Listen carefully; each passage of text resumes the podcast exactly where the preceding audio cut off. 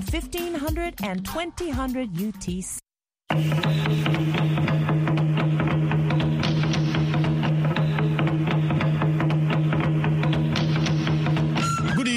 Welcome to South Sudan in Focus on the Voice of America. I'm John Tanza in Washington, working on this program via remote. Here are some of the top stories making news across South Sudan this Tuesday, October 4th, 2022. Egyptian police dispersed angry South Sudanese students protesting in Cairo. Yesterday in the evening, students were beaten seriously by the Egyptian authority. As per now, 8 students in including one female, were arrested by the security organs. We'll have these stories and more coming up on South Sudan in Focus. A representative of dozens of South Sudanese students who are staging a sit-in at the country's embassy in the Egyptian capital, Cairo, says security operatives guarding the embassy allegedly beat students last night, leaving some with injuries. One of the students on strike says the Egyptian police managed to pick 8 students who camped at the entrance of the embassy and were taken to an unknown location. One of the students say the Egyptian police managed to pick 8 students who camped at the entrance of the embassy. For VOA News, Dengai Deng reports from Bor. Dozens of South Sudanese students in Egypt began their protest last week at the South Sudan embassy in Cairo over what they call poor living conditions on Egyptian campuses. Students told South Sudan in Focus by phone from Cairo on Monday that since they enrolled at Egyptian universities under what they were told were full scholarships last year, they have endured many hardships. The students say they raised their concerns to university managers to no avail. Petro Mabior, a representative of the striking students in Cairo, says last night security agents guarding the embassy beat dozens of students at the embassy. Student under government scholarship 2021 to 2022 went to the embassy and clashes with the security organ, which were instructed by the Honorable Ambassador not to allow basic services to enter to the premises of the embassy. Yesterday in the evening, students were beaten seriously by the Egyptian authority. As per now, 8 students, including one female, were arrested by the security organs, and one student is now in a critical condition. Up to now, this student who is in a critical condition is still in the embassy premises. There is no access to hospital. Another latest news also is that more than 70 students sustained minor and serious injuries. Mabior says the students do not know the whereabouts of 8 of their colleagues who were arrested last night. He says for the past few days, the embassy downscaled the students' basic needs and locked them inside the embassy grounds without permission to get food. The condition of the students who are inside at the embassy right now is still alarming, because we went to the embassy since last Thursday, and then a student stay inside without basic services like water, food, and power, which is electricity. And this issue provoked the rest of the students who are outside in order to mobilize themselves and went to the embassy yesterday and take water and food inside by force. So the situation remained tense, and even some of the students collapsed yesterday before they get water. Mabior is calling on the government in Juba to intervene. We need our government to intervene as soon as possible, because now we are sharers a government asset. Number 2, also, the colleges has been open since last week, and majority of the students are going to miss their colleges because of this situation. We need our government to intervene. We are advising our government in order to make their scholarship to be full funded so that these students who are coming for 2022 to 2023 will not face the challenges that we are facing now. Deng Dau, South Sudan's Deputy Minister of Foreign Affairs and International Cooperation, says the country's top leaders have been informed about events at the country's embassy in Egypt. Dau says the Ministry of Foreign Affairs, along with the Ministry of Higher Education, is working to resolve the matter.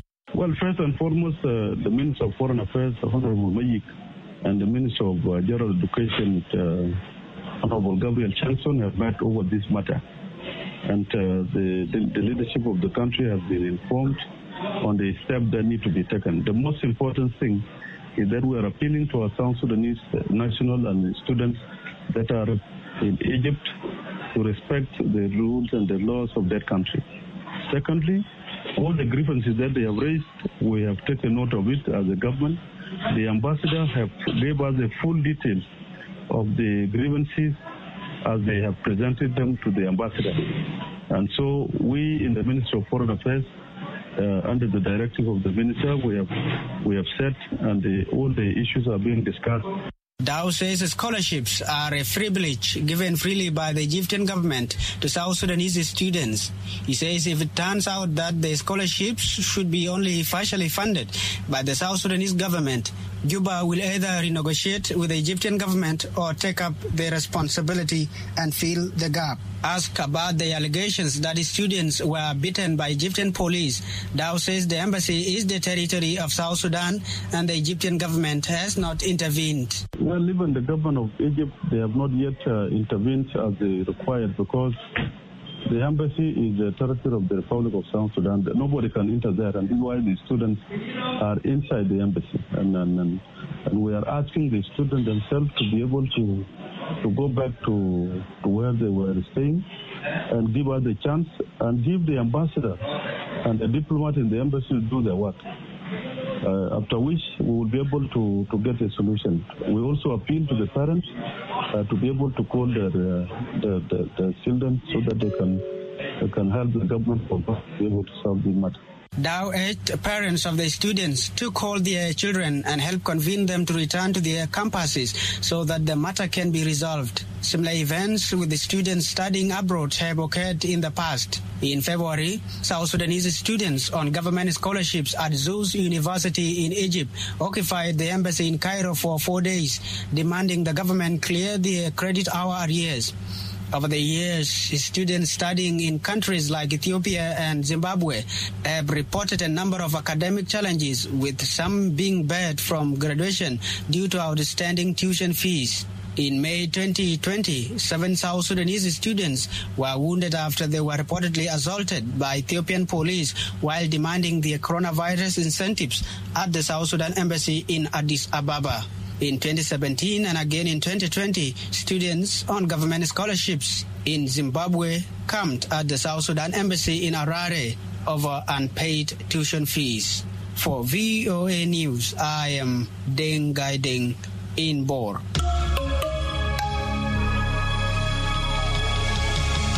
Authorities in the Greater Pibor administrative area say fire razed down dozens of shops in Pibor town Monday, destroying food items. Residents in the town say the effects of the fire could impact the already dire humanitarian situation in a town cut off from the rest of South Sudan due to poor road conditions. For VOA News, Manyang David Maya reports from Juba. Reached by phone from Pibor, shopkeeper Shirap Isaac says he was sleeping in his shop when he fell suffocating heat around 2 a.m. Monday. He says he awoke to find the fire sweeping through parts of Pibor market and dashed out. I did not take anything with me. I escaped only with my pants on. I have been selling maize flour, sugar, and many items, including money. In the shops, I had $7,000 US. I also had 3 million South Sudanese pound cash and 2 million South Sudanese pound for other people. I have lost also over $15,000 on goods in the shops. Isaac says friends lent him some trousers and a shirt. Pibor trader Musa Ibrahim, whose shop was also destroyed by the fire, says he lost over $10,000 and $4.5 million South Sudanese pounds when his shop burned to the ground. Life is hard with nothing to eat. Those who have little have been the one giving me food to eat, and they have given me a mat to sleep on. If I get some support, I will also make a job and start afresh again. There is nothing I can do. Traders are not the only ones feeling the pain.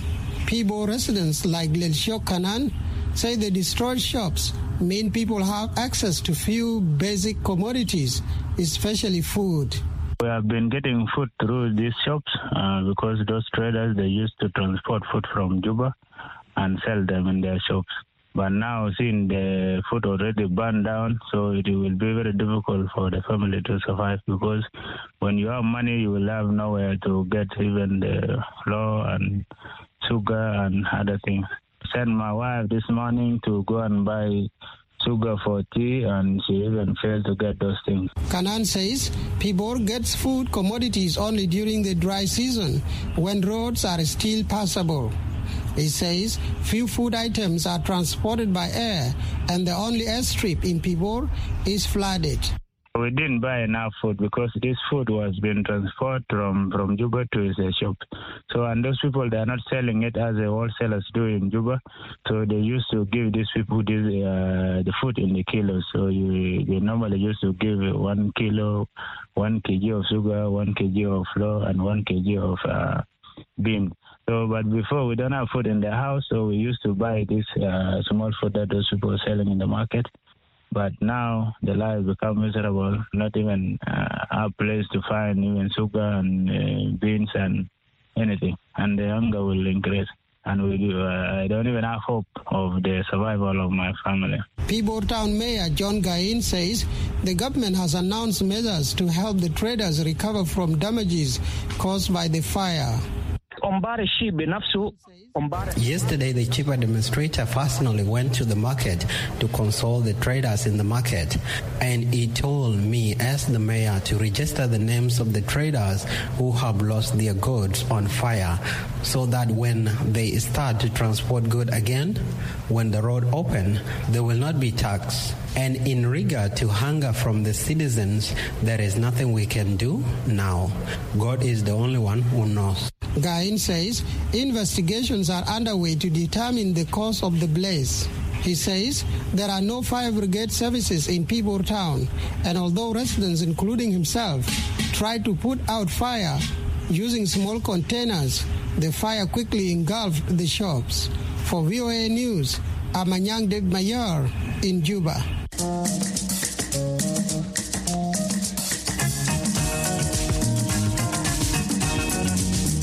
You are listening to South Sudan in Focus on the Voice of America. Coming up, 20 people were killed in a bomb attack in Somalia. Find out why after the break.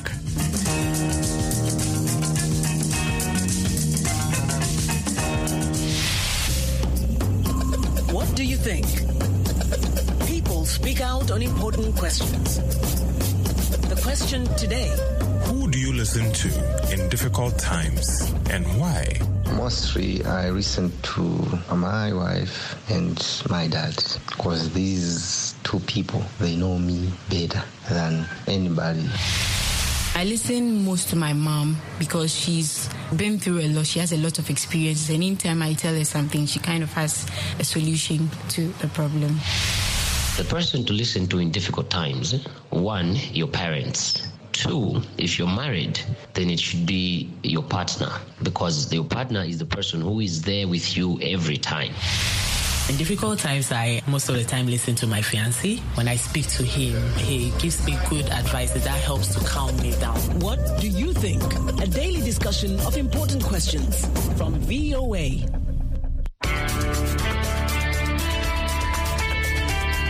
This is a message in the public interest from VOA Africa.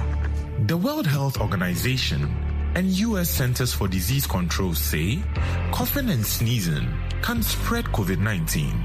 Physical distancing, staying at least 1 meter away from people outside your family, can protect everyone. For more information, check with reliable sources such as the WHO and Africa CDC.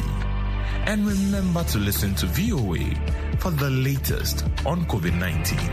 That was a message in the public interest from VOA Africa. You're listening to South Sudan in Focus on The Voice of America. At least 20 people were killed in a triple-car bombing attack Monday in central Somalia, among them two local government officials. Witnesses say two vehicles loaded with explosives detonated in the morning and a third in the afternoon. Mohammed Ahmed Adan reports. Three explosions struck the city of Beledweyne in central Somalia, killing at least 20 people and injuring dozens more. Beledweyne Police Commissioner Bishar Hussein confirmed the attacks and the death of some local officials.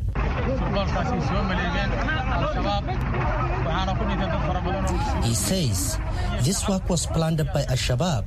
Many officials, civilians, and soldiers died. We are still counting the figures, he says.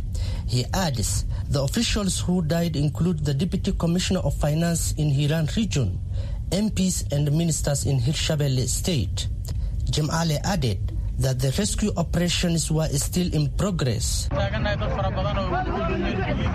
He says, we are excavating ruins of houses to remove injured people and dead bodies which are trapped there. He adds, we mourn, but we do not cry, and we will take revenge against Al-Shabaab. UN office in Somalia said in a tweet it condemned the attack and sent condolences to the families of the victims. Two of the bomb attacks struck the Lamagalai military base, which hosts the offices of the regional president and several local government officials. One car bomb detonated near the entrance gate. Then witnesses say a truck rushed toward the headquarter building and exploded. The third car bomb exploded while heading to the same target. The attacks come barely a day after Somali government announced the death of a senior Al-Shabaab commander identified as Abdulkadir Nadir in an airstrike in Middle Juba region. Nadir, who served as Al-Shabaab's finance chief, was touted to replace the group's leader Ahmed Diri or Abu Ubaida, who is reported to be sick. He had a $3 million bounty on his head from the U.S. government. Somali government described Nadir's killing as a thorn removed from the Somali nation. Somali government is currently involved in a major counterterrorism offensive against Al-Shabaab in central regions of the country. The operations has gained the support of local tribal militias in Hiran and Galgaduud regions who have joined forces with federal and state government authorities. Ahmed Mohamed for VOA News, Mogadishu, Somalia. From Somalia, we move to Uganda, where the government and the UN Refugee Agency say a surge in refugees fleeing conflict in the Democratic Republic of Congo is tearing apart families and stretching aid resources. The UNHCR says officials were prepared to help some 60,000 Congolese refugees expected in Uganda, but now more than double of that number are predicted to arrive by year's end. For VOA News, Alima Thumani reports from Kampala.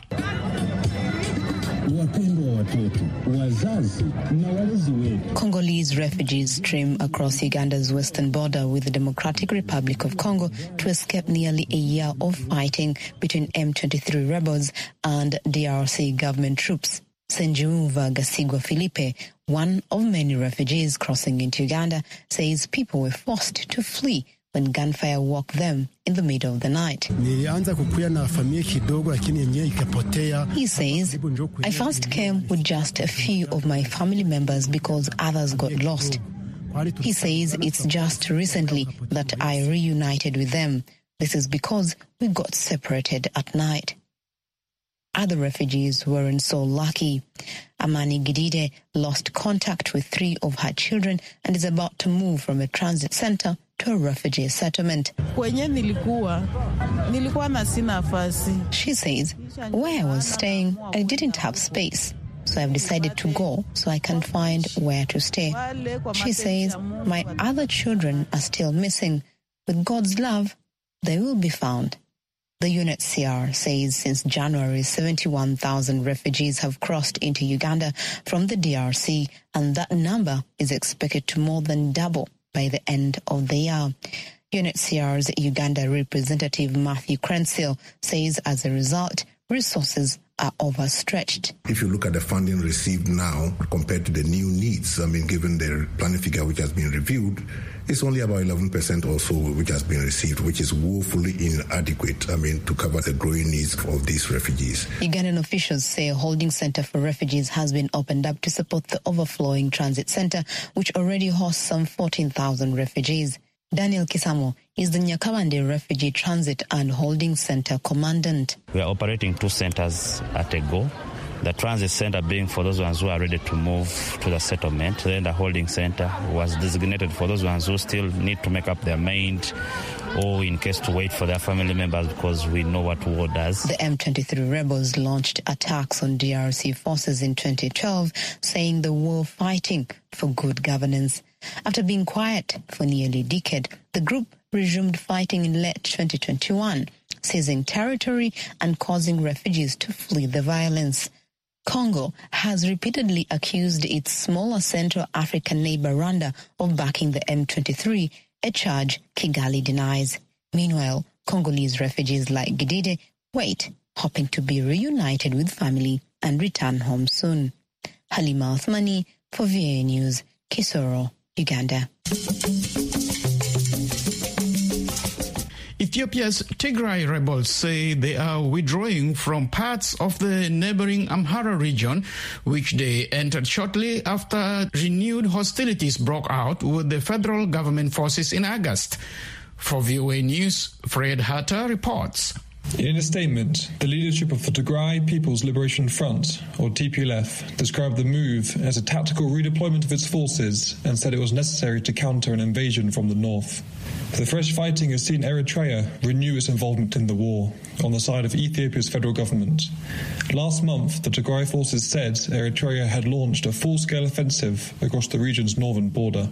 Accordingly, we have made geographical adjustments by withdrawing from Amhara areas we had entered in the direction of the south, the latest TPLF statement said. It added that the withdrawal had been underway for 3 days and could be reversed if pro-government forces made further attacks on the southern fronts. Separately, Tigray spokesperson Getachew Reda said on Twitter that his region's forces had inflicted, quote, tens of thousands, end quote, of losses on pro-government units. VOA was unable to verify these claims. The areas affected by the fighting are mostly cut off from phone and internet access, and journalists are currently barred from travelling there. Ethiopia's federal government has remained tight-lipped amid the recent fighting and has not yet commented on the Tigray forces' latest statement. Eritrean forces fought alongside Ethiopia's federal forces when the Tigray conflict first broke out in November 2020, before they were both forced to withdraw in June 2021. Asmara's re-entry into the conflict has drawn international condemnation. Fred Harter for VOA News, Addis Ababa, Ethiopia. South Sudan in Focus is now on WhatsApp. Send us a message on +1 202 630 8011. Tell us what's happening in your area or give us your feedback on the stories you hear on South Sudan in Focus. We look forward to hearing from you on WhatsApp. That number again, +1 202 630 8011. This is a message in the public interest from VOA Africa. Hello, I'm VOA Health Correspondent Linord Modu. The World Health Organization and Africa Centers for Disease Control say we all can help fight the global pandemic by frequently washing our hands or using hand sanitizers. For more information on protecting yourself and others, check with reliable sources such as the WHO and Africa CDC.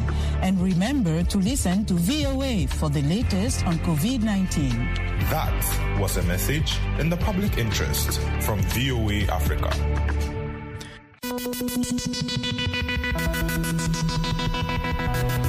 That's all we prepared for you this Tuesday. Don't forget to check out voaafrica.com for all your favorite programs and news updates. And for old news, go to voanews.com. If you missed this broadcast, go to voanews.com/South Sudan. We now leave you with the song Kalinga by Diz Majors. I'm your host, John Tanza in Washington. Thanks for taking time to be with us. Remember to join us tomorrow for another edition of South Sudan in Focus on The Voice of America.